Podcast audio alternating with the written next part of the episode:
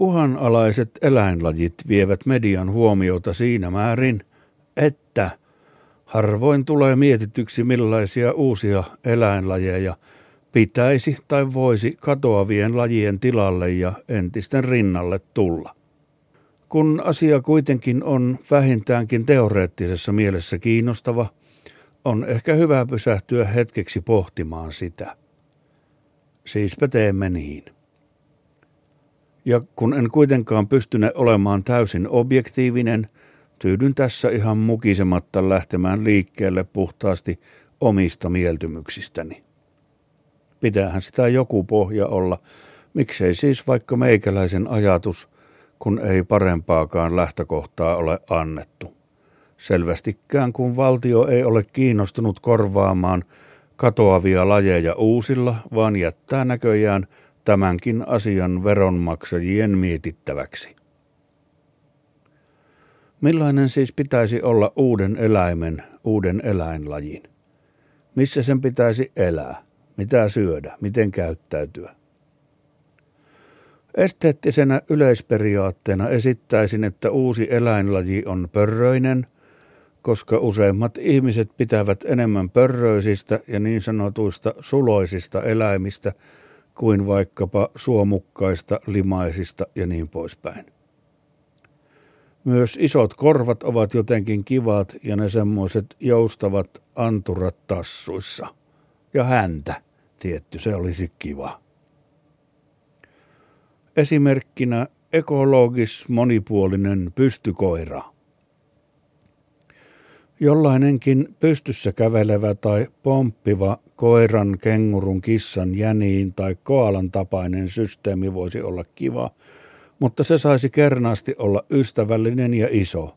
Seisallaan metri 80 vaikka, ainakin. Sen turkki ei saisi märkänäkään haista pahalta, vaan mieluummin karkilta niin kuin haisee karkilta koala, joka elää eukalyptuksen lehdillä.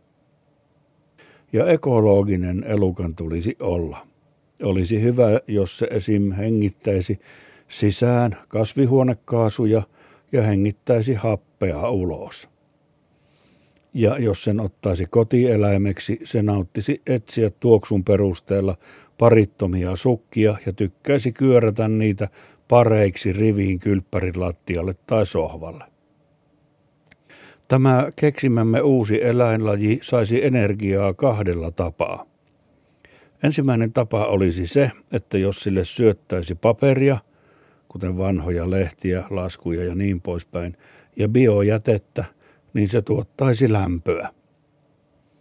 Pari kolme semmoista pystykävelykoiraa pitäisi pienen huushollin lämpimänä, jos asunto olisi hyvin eristetty, kun elukoita vain syöttelisi paperilla ja biojätteellä.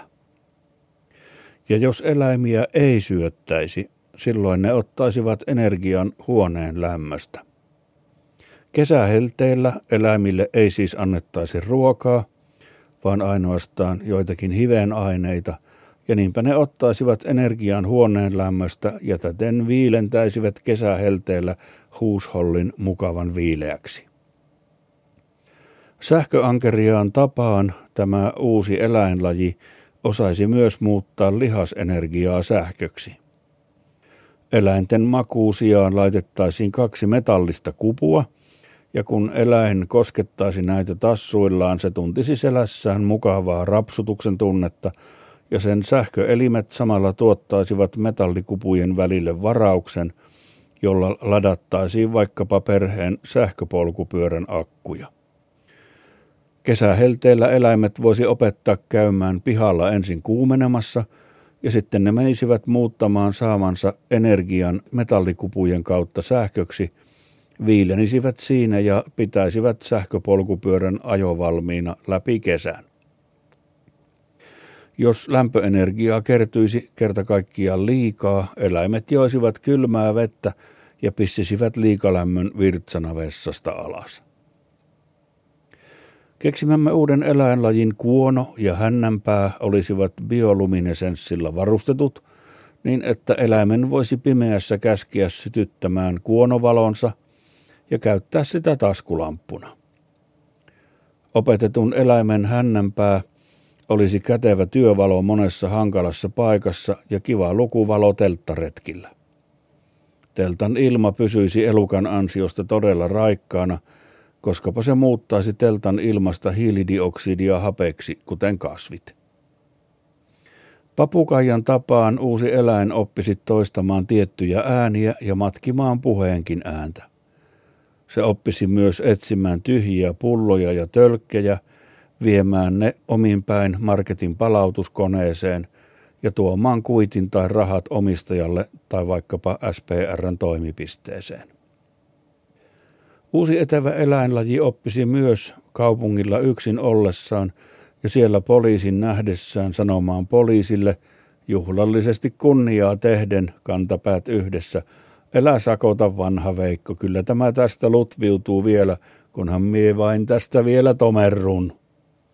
Ja perään se tekisi semmoisen hovikuvarruksen, jossa toinen käsi tekee kaarevan pyyhkäisyn melkein maata hipoan, ja kämmen sormet levynä tekee siron pikkukieputuksen, ja se sanoisi vielä perään, että enchanté puolikelvollisella kouluranskalla. Ja myös oppisi se uusi eläin ulkoa lyhyitä vitsejä ja kertoisi niitä vastaan tulijoille. Ja jos nämä nauraisivat, se helistäisi SPRn keräyslipasta ja sillä tavalla joutoaikoinaan keräisi ominpäin rahaa hyvän tekeväisyyteen.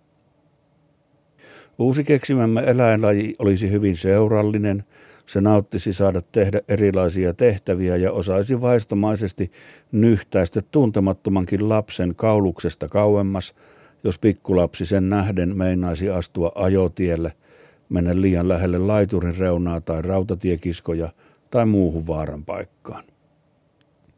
Äänenä eläimellä olisi samanlainen kiva ääni kuin pikkuoravilla piirretyissä, ja se ei haukkuisi, vaan kehräisi – mutta yhtä kovalla äänellä kuin tiikerit niin, että sen hyrinään olisi kiva nukahtaa. Yksinään se uusi eläin voisi vihellellä sellaisia sävelmiä, joita se on kuullut radiosta, ei kuitenkaan sellaisia, joita kuuluu aivan koko ajan, ei siis esimerkiksi Nokia-puhelimista tuttua Francisco Tarregan Gran Vals-melodiaa muuta kuin aivan erikseen pyydettäessä – tai ehkä joskus silloin, kun se haluaisi varoittaa, että sillä on vaikkapa ripuli tai jotain semmoista.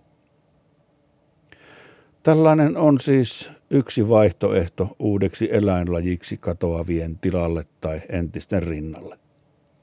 Heitän varmaankin muutaman muunkin ehdotuksen jatkossa, mutta tuleeko teille mieleen, millainen uuden eläinlajin pitäisi olla? Miettikää.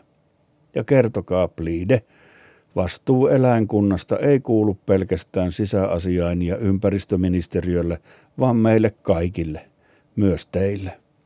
Ja tuolle naisille, joka on tupakalla tuolla parvekkeella. Vilkuttakaa hänelle. Hän ilahtuu siitä varmasti.